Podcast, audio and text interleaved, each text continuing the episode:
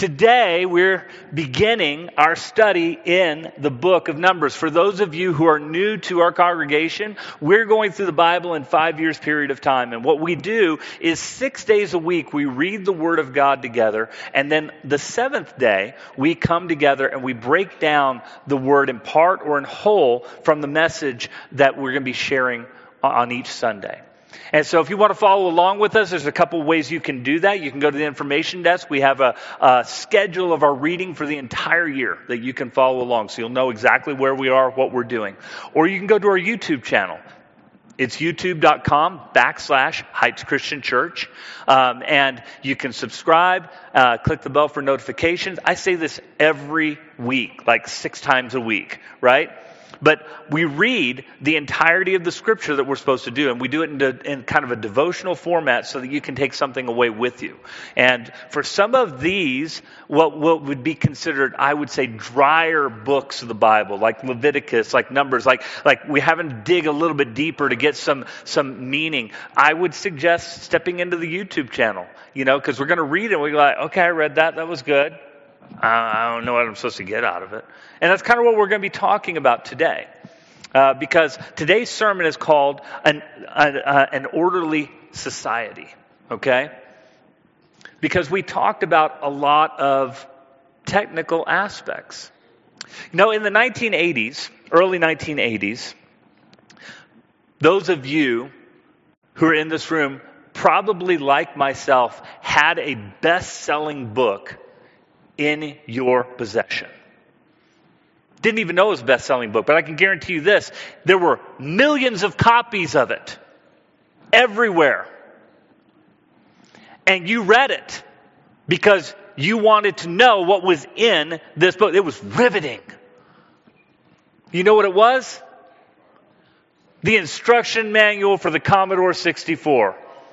How many of you had one of those? Raise your hand.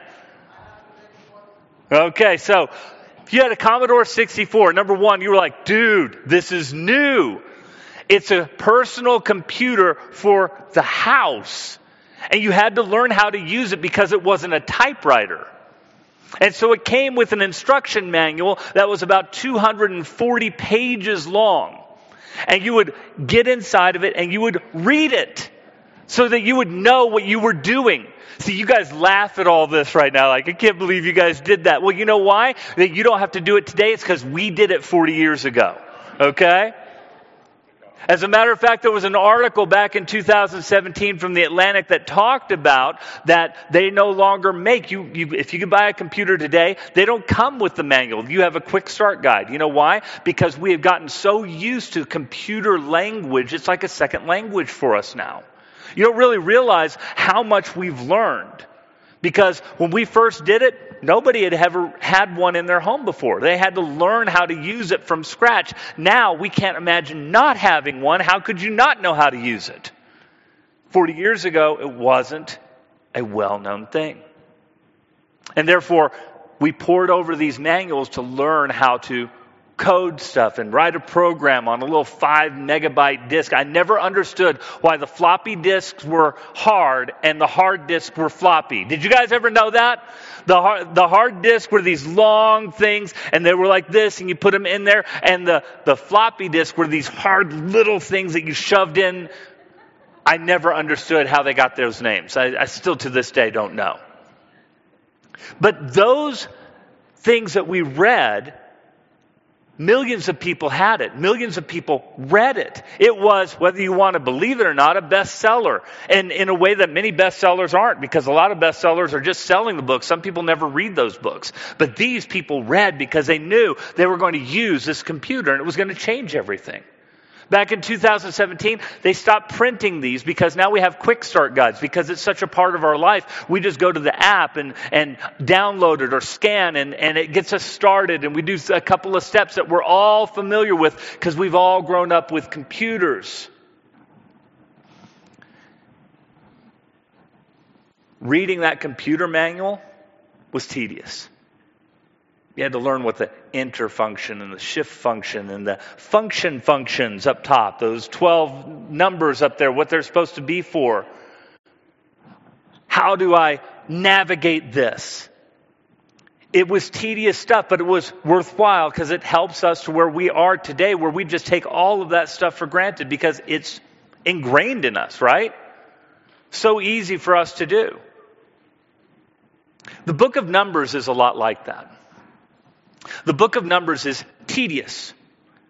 It has a lot of information because this was a society, Israel, that had stepped out on its own by the hand of God, by the freedom of God. They had been enslaved for 400 years and now coming out of slavery to become a nation of their own. They had never done this before. Because when they went down, they were only 75 people. 75 people doesn't need governance and all of this other stuff. It's like family, right? It's like a big family reunion. All right, stop slapping your sister. Don't, don't, don't mess with your cousin like that. Be nice to one another. That's really all you're doing.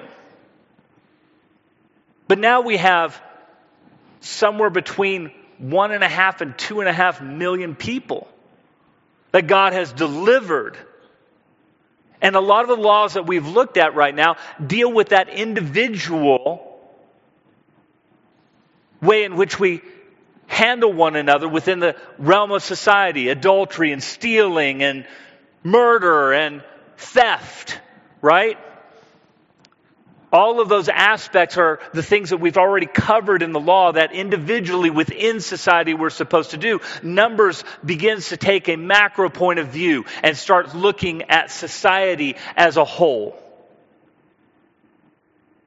And it's really kind of an amazing thing when you start looking at the details because there's actually an application for you and I today that we can look at. We're going to get into later on as we walk through it. And so today there's not going to be a whole lot of quoting of these first chapters of Scripture. It's going to be summaries. I really uh, tell you guys, check out the first four chapters because that's where we're going to be hanging out in. That's what I'm going to be talking about. But a lot of them are just details. And I've read them all week, so you can go and listen online to every one of those scriptures being broken down. But I want to give you kind of the, the overarching theme of what's happening here in these first four chapters. We read the first six as a congregation this past week, but we're camping out in these first four. Because now we're defining roles within society as a whole instead of individually. And the first thing you'll note is first two chapters are about number one, numbering all the fighting men that were available for being in the army of Israel. First chapter is all about that. Breaks it down. 20 years or older who can be fighting men, who can be in the army for everybody. And the final number is 603,550 people. I want you to think about that for just a moment because that's an encouraging number for the people of Israel. There are not, if we took a, a census of just Albuquerque proper, there's not 603,550 people in Albuquerque proper. If you do the surrounding area, there is.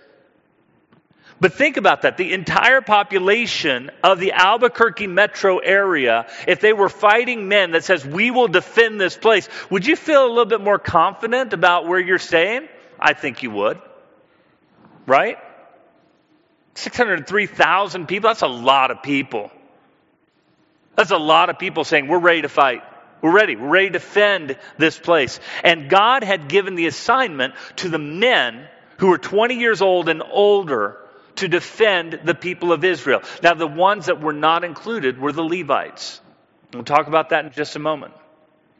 But if you think about it, this was all the fighting men from these 12 tribes, save Levi's tribe, Levitical priesthood. And here's how this worked itself out. They had three tribes. When we camped someplace, here's how we're going to camp. This is chapter 2. We're going to have three tribes to the north. We're going to have three tribes to the east. We're going to have three tribes to the west, three tribes to the south. And you will have no less than 108,000 people defending you on any side. That was the west side, by the way. That was the west side. I go through the west side every single day on my way to Rio Rancho. West side, you know what I'm saying? So, anyway, imagine that. That would be your weakest side. 108,000 people to defend you on that side. That's pretty amazing if you think about it, right? 150,000 or 180,000. God wanted the people of Israel to, knew, to know that they were secure even in their wanderings. And so he commanded them as a community this is how you're going to protect one another. And at the center of all of this was the tabernacle. So we have three tribes on each side and the tabernacle in the middle. And when they traveled, you had six tribes in the front, six tribes in the back, and the tabernacle in the middle. You'll notice the center of all of this was the worship of God. The worship of God was that which tied this community together and therefore was the most defended section of any place within the community of God. This is what he wanted. As a matter of fact, while the Levites in general did not take up fighting places, what they did do is they guarded the tabernacle. And so in chapters 3 and in chapters 4, we take a microcosm of what happens with the Levites, and they're all numbered out for the people who can defend, guard, says care for in the NIV, but honestly, the ESV is better because the guard is a better word for it. Because what that way we're supposed to do is strangers were going to come in and molest any of the things of God. They were ordered to kill them. You don't kill them if you're just caring for it. I'm just caring for myself. Die! You know, it doesn't work like that. You're guarding it, right? They're there to guard the worship of God in the prescribed manner that He has talked to the people of Israel that they are supposed to do. So he doesn't want any of those things molested or treated in a bad way. And so the Levites were given charge to guard the tabernacle 22,273 of them. Think about that. That's a lot of people to guard the, the tabernacle. And they were given different jobs from within there because within the tribe of Levi, there were three predominant clans. There was the clan of Kohath, there was the clan of Gershom, and there was the clan of uh, Merari. It's like Ferrari, but with an M. That's how I remembered it. I was like, how do I say this word? Merari. That's pretty awesome, actually. And each of them had different forms and functions from what they were supposed to take care of concerning the tabernacle. And these were important things to God. So important because one of these groups, the Kohath group, that clan, was in charge of transporting the most holy place. And if you guys know, the most holy place could only be entered into by the high priest once a year. So there was a very special way in which you treated the most holy things of God. So this particular clan was given very specific instructions on how they were to transport. The priests were supposed to first take down everything and cover everything in a prescribed way that God would say so that the Kohathites could take the most holy things of God without the judgment of God falling falling on them. That's how serious God treats worship in community. And when we forget those things, it becomes a very big danger for us. I don't know how many of you work with electricity. Any of you guys work with electricity? I know some of you guys do. Electricity is an amazing thing. We have, we power my microphone, the lights, the internet. Everything that we've got at home is powered in some form or fashion, mostly by electricity. We're so used to it. But if you work with electricity, you got to respect electricity, don't you? Because if you don't respect it, deadly things happen. You can mess yourself up real bad or you can kill yourself or other people. And it doesn't matter whether or not you're used to it. You still have to take care of it. As a matter of fact, I would dare say that those who are most used to it need to be most aware of it because they're the most likely to treat it nonchalantly. Oh, I do this all the time. Same thing happens with the things of God.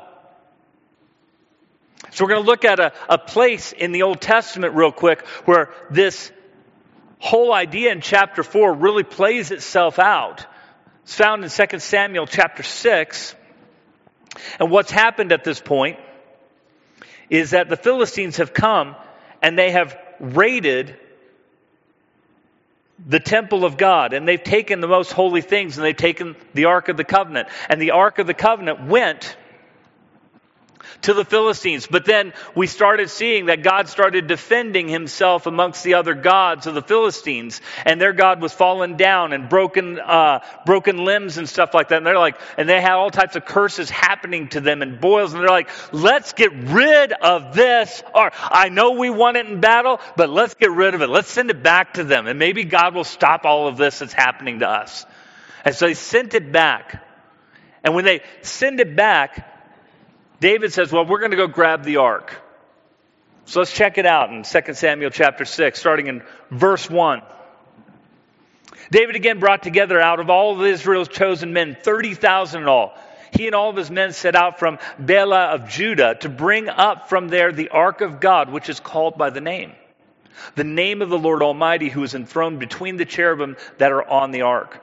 And they set the ark of God on a new cart and brought it from the house of Abinadab, who was on the hill of Uzzah, and Ahio, sons of Abinadab, were guiding the new, new cart with the ark of God on it. And Ahio was walking in front of it. And David and the whole house of Israel were celebrating with all of their might before the Lord with songs and harps and lyres and tambourines, sistrums and cymbals. And when they came to the threshing floor of Nacon, Uzzah reached out and took hold of the ark because the oxen stumbled. Lord's anger burned against Uzzah because of his irreverent act, and therefore God struck him down, and he died there beside the ark of God.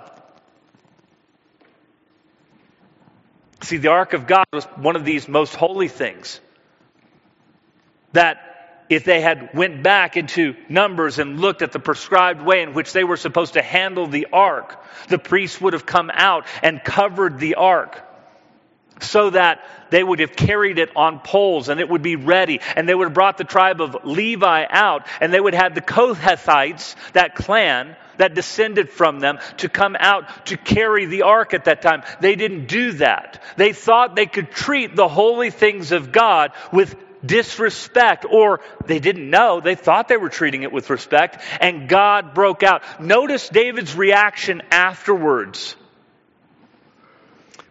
Verse 8 Then David was angry because of the Lord's wrath had broken out against Uzzah, and to this day that place is called Perez Uzzah. David was afraid of the Lord that day and said, How can the ark of the Lord ever come to me. And he was not willing to take the ark of the Lord to be with them in the city of David. Instead, he took it aside to the house of Obed Edom the Gittite. It's a day of celebration. They're coming out. They're saying, We got the ark of the Lord back. And they're traveling down the road. And in traveling down the road, because they are not doing this the prescribed way that God had said He wanted the most holy things of God to be dealt with when Uzzah reaches up his hand to steady the cart, thinking he's doing a reverent act. God says, This is irreverent. This is not what I have said in my word. Therefore, he kills him. Which is exactly what he warns would have happened with the Kohathites. And David pulls everything aside. It'd be three months before they finally bring the ark in the right way. God's serious about his worship in community. He wants the holy things of God to be treated with respect and care and love among his people. And so, what we see in these first four chapters are these two things. We see the fighting men. We see the role of men within community to be defenders. Defenders of their nation, defenders of their families, defenders of the worship of God. That's what they're supposed to be. And then we see that everything within society was centered around their worship of God. That's why it's the most protected thing in society. That's why the tabernacle is not on the outskirts, the first thing that was attacked. It was on the inside of all of the 603,550 men who were ready to fight and the 22,273 Levites who were ready to say, if you get by them, you're not touching the holy things of God.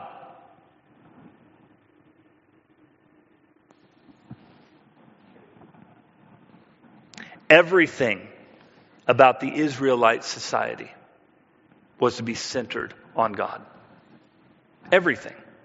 It's easy to say, but God didn't just demonstrate it by delivering his people. Even in his commands, it, the central location of defense was about the tabernacle and the worship of God in community together. Now, we're not under the old covenant anymore. There's not a nation, a, a, Christianity nation that we can point to. There are many nations that have been founded under Christian principles, under Judeo Christian worldview ethic.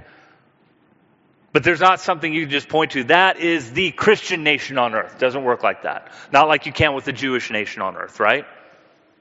Israel is the Jewish nation on earth. No place else is. Can't do that with the Christian nation on earth. We're under a new covenant. But it doesn't mean that those same principles do not apply to us.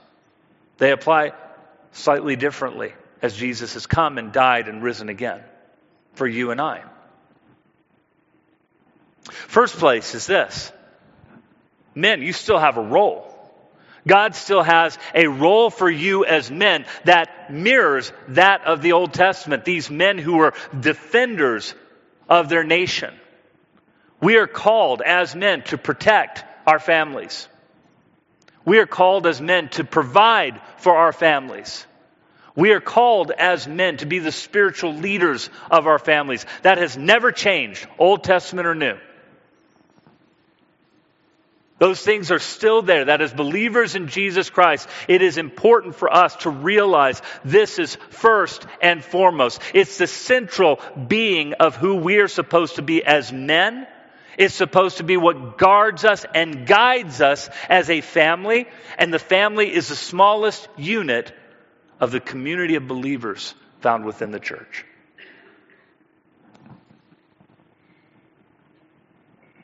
So very interesting to me because it's been wedding season in our family. Had a couple of weddings over the course of the summer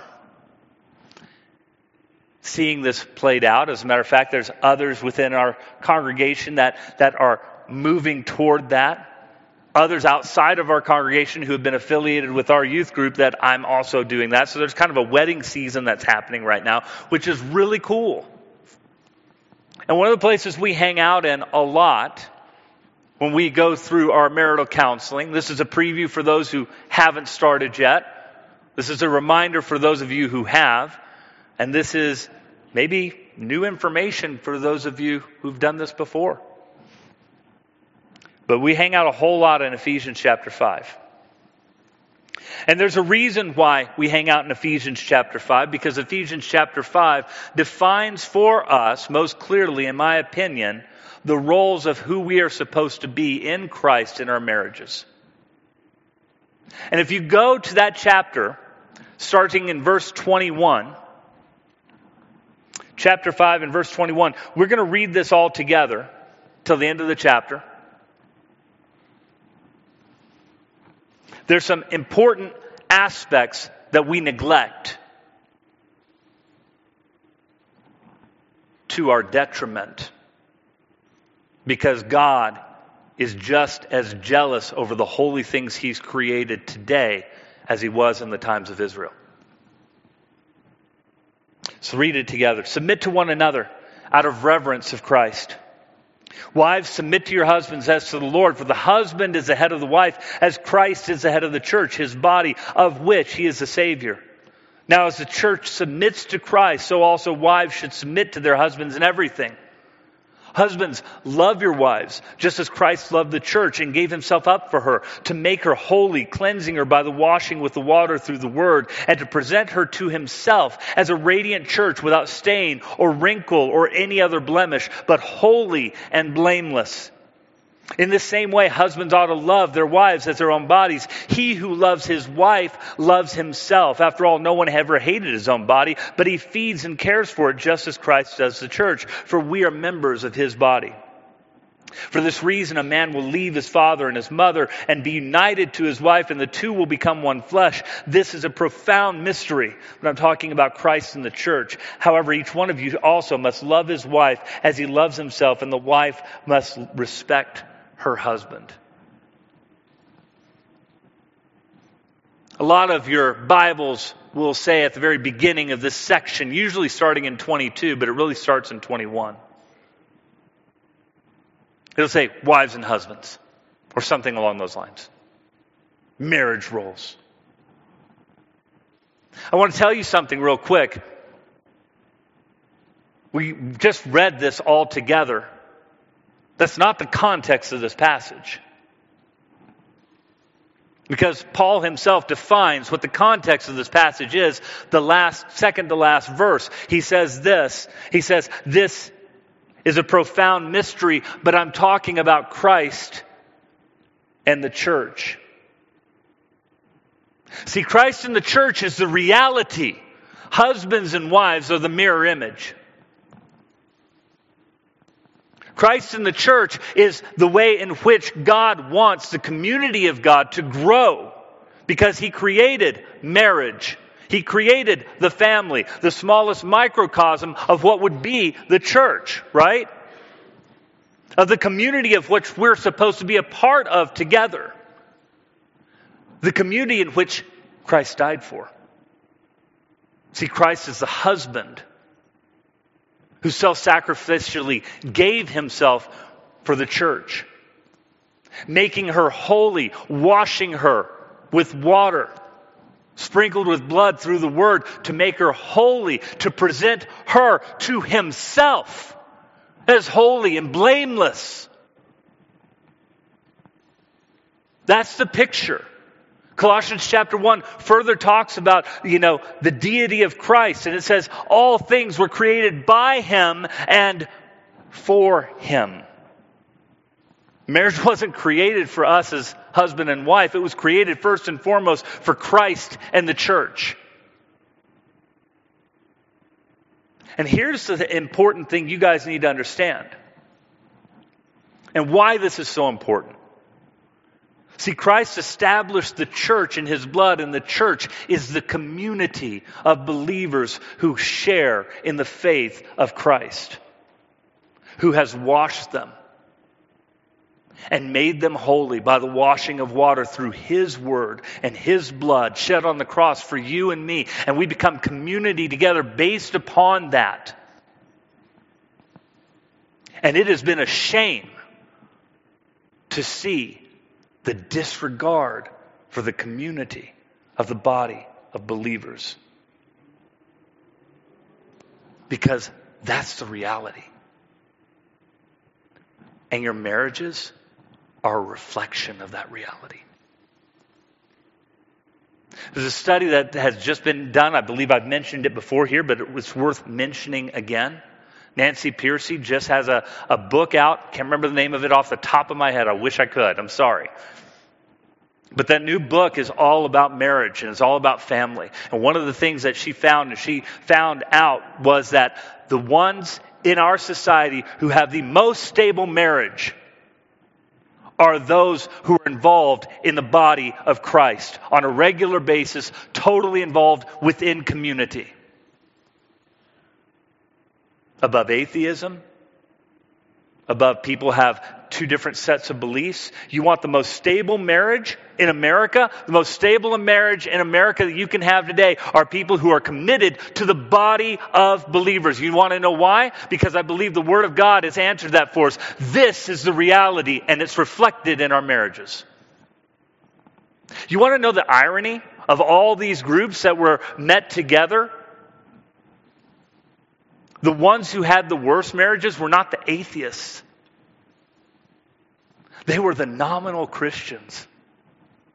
The ones who did not respect the community of believers and only attended occasionally. They had more of a chance of divorce. They had more of a chance of abuse that happened within their uh, families. They had more of a chance of every bad category, more than the atheists, more than all the other people. The best ones were the most committed in the body of believers, and the worst ones were the ones who were only nominally committed to the body of believers. Do you think that God is jealous of the covenant relationships that He has created that point to Jesus Christ? I think that He is. I think it works itself out in real life. I really do. And it's why it's a shame when we make excuses not to be here. It's like handling electricity. Even if we don't realize the damage it's doing to us, because guess what? If we're flippant about our commitment within community with one another, our self sacrificial nature, that we're supposed to be in each other's lives, not just for these two hours, or hour and a half on a Sunday morning. This is why we tell you get involved in life group. You know why? Because you do life together. We start living in community the way God designed us to be. Praying for one another, getting in each other's lives, praying to help each other in our weaknesses, celebrating with one another when we see positive things happening because of the honoring of God's word and God's relationship in our lives. This is what we're supposed to be doing, and the less that we do it, the easier it is to break that commitment in our marriages. Because this is the place where we're supposed to be self sacrificial one to another. This is the place where we're supposed to be in each other's lives and know about the needs that are happening. You know why? Because Christ has done so much for us. And we should be encouraging each other in our walking with Jesus Christ on a daily and weekly basis. We should absolutely be doing that. And it's not just for us being here once a week or once a month. It's us being here in community, in each other's lives, good, bad, ugly, everything in between. You know why? Because God wants us to be a community of people, because we're going to be a community in heaven. This is practice, guys. Whether you realize it or not. And there's nothing worse to hear, uh, worse for me to hear than a Christian can say, "Oh God, I, I love your son, but I can't stand your people."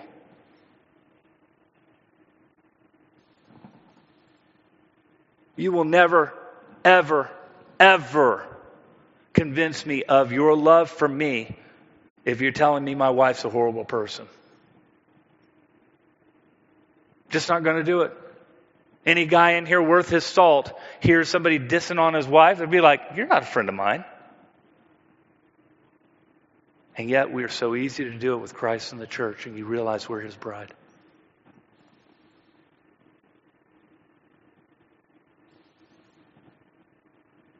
So easy.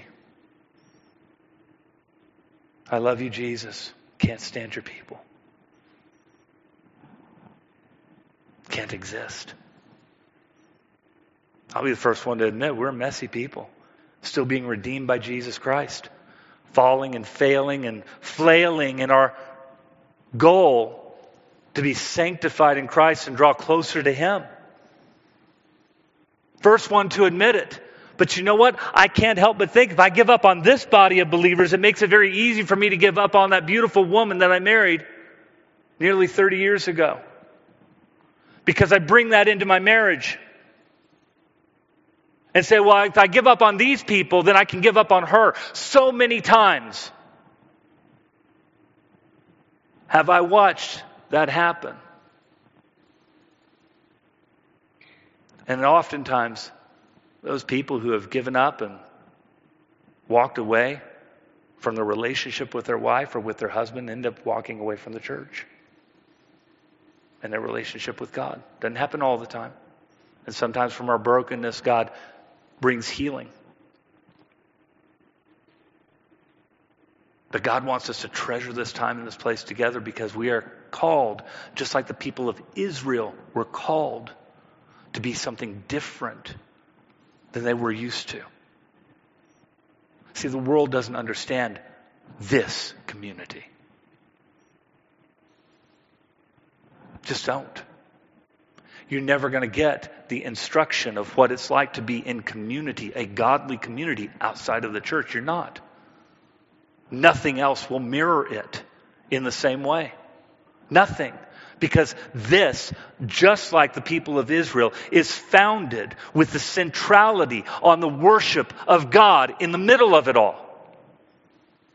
See, the people of Israel were to guard with their lives, first and foremost, the community of believers that made up the nation of Israel, and most importantly, the worship of God that was central to that nation. As believers in Jesus Christ, that mandate still stands. The community of the believers of Christ in the church should be something that you and I defend with every part of our being. Because if we don't, it makes our way into those other covenant relationships that are based upon that first one of Christ and the church.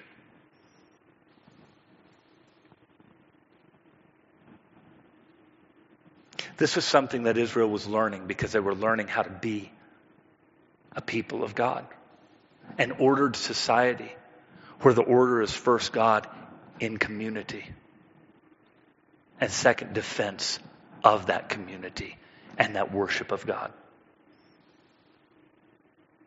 We're called to be the bride of Christ, the church, the gathered people of God who through confessional faith of belief in Jesus Christ as our Lord and Savior who died on the cross for your sin and for my sin binds us together should be a stronger unity than any other unity that we have. So we should be around one another.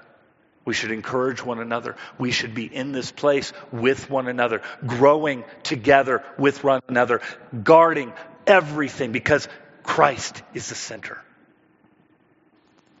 of this relationship that all of us share. See, I want you guys to have amazing marriages, but it starts with Christ and community. Not my words, it's His. I'm sorry. And we're called to defend it. And so, guys, you need to be those spiritual leaders. You need to be those providers and those protectors of anything that would tear that down in your family, saying, No, this is important because from this, this reality of the community of Christ and the church, come everything else come our marriage, comes our family, comes our kids, comes the building up of our community. It's first and foremost found with Christ and his sacrifice for the church that we're to emulate. One of the cool things about that study concerning the men who were faithful to God, not just in themselves, but in community, that had the best results of anybody concerning the stability of their marriages, concerning the lack of abuse, which is awesome to see that there wasn't near as much abuse. The most quoted passage of Scripture by those men was the Ephesians chapter 5 passage I just shared with you. Because they understood the reality of Christ in the church and their marriage to one another was dependent upon the former, not the other way around. Let's defend our community with everything that we are, knowing that God will honor that in every other area that He's created for our benefit, for our growth, and for His glory. Would you stand with me?